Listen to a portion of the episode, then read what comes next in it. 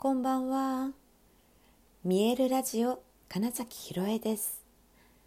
想像を超える未来。自然はいつも大きな愛で包み込み、真実を伝えてくれる。ネイチャーメッセンジャーをしております。はい、改めましてこんばんは。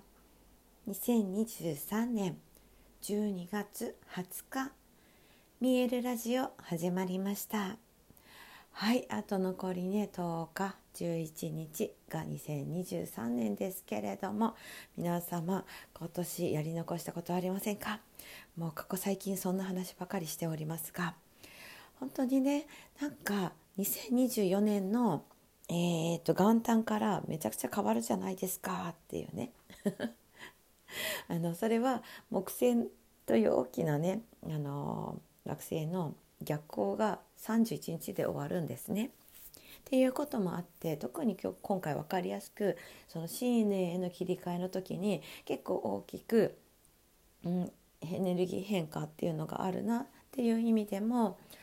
おそらく2023年何かこうやりきるっていうことがすごく大事なポイントかなと感じているんですね。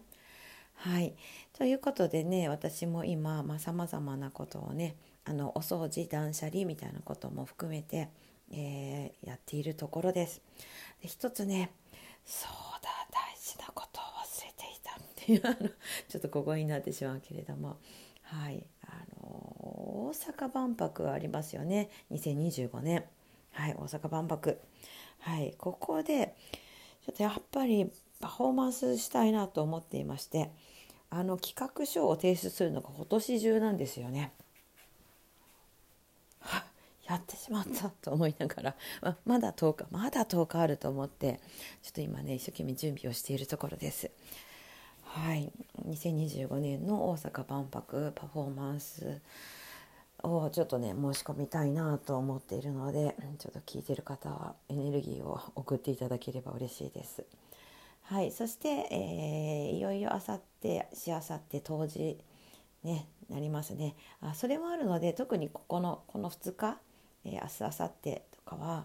えー、その断捨離とか整理する時間結構大掃除しちゃうっていうのもすごくおすすめです。はい、先週の新月からもう2024年のそのなんか流れっていうのができ始めているので、うん、そこにもういらないもの、うん、来年には必要じゃないと思っているものたちは、うん、どんどんね整理するといいと思います、えー、物質的なものもそうですし、えー、その思考の整理もそうですし、えー、そうだな。何て言うんだろう。データみたいなものの整理も多分おすすめですね、え自然と、え何か自分に紐づいているものたちっていうのはエネルギーを吸ってしまうんですよね。なのでうん分かりやすいのはだから物質物を減らしましょうってそういうことだしそれが、えーと、過去の特に、えー、もしネガティブなものを思い出すうんものであればやっぱそれはね、えー、捨ててしまうのがいいです。でその時にねこう嫌な気持ちでというよりは本当にそこがあったから今の自分があるんだっていうことに感謝をしながらありがとうって言って、えー、お別れしてみるといいんじゃないかなと思います。はいでそうするとエネルギーの流れ本当に良くなります。うんとね通りが良くなる感じパイプに詰まっているものがなくなっていくような感じになると思います。えー、でお部屋とかは実際その気の流れ、うん、空気の流れっていうのがよくなってなんか居心地いいなっていう風になる場合もあります。なのでまずね今年なんかやり残したことって言われてももしあんまピンとこない方はとにかくえ一日一つでも何かこう捨ててみるっていうのはおすすめですね。でもちろんねもういつもそういうふうに、え整理整頓しているよ情報の整理もしているよっていう方はあのお掃除ですねそうえーと、捨てるということではなくむしろ今度お掃除してみる磨いてみるということですね。その大事なものしかないのであればそれらが本当に大切にされているっていう、えー、エネルギーに変わるとより自分を助けてくれるものにも変わっていきますので、はい。えー、捨てるものがもうないよって本当に感じる方ときめくものワクワクするものに囲まれてるんだよねっていう方は是非その磨く掃除をするっていうことをやってみるといいんじゃないかななんてことを思っております。するとですねあやっぱりもういらないやっていうものに気づく可能性もありますし、えー、次に行く時にこう今まではあんまピンとこなかったけどむしろ、えー、ここからすごい必要なものだったそれそれが今ここにあるんだってことに気づいたりもします。これは実は、えーと、データ人脈とかの整理をしていると起こることがありますね。あれこの人そうだ何してるんだっけ？私が今欲しい情報を持っている人この人じゃない？みたいなことにも気づいたりするんですよ。なのでうんと整理していく掃除する磨いていくみたいなことは、うん、このね10日間11日かの中で、えー、おすすめですね。言いながら私ももうちょっとやろうって思いました。でああとあとそうだそうだそれに伴いというかえー、っとついね年末でだからやりたいこといっぱいあるとかそのやり残したことあるって言って予定をめちゃくちゃ詰めちゃう人いるんですけれども、えー、自分に向き合うだから自分の中を見る時間、えー、ゴングセッションを聞きに来るとかも実はいいと思うんですけれども、はい、ゴングを聞くとかねすごく中を見る時間内観する時間になるので、まあ、本当おすすめですがそういった、えー、自分を見つめる時間っていう休みを実はすごく入れるといいと思います。あのお正月に休むから今はひたすら働くんだっていう方もきっといるんです本当にね。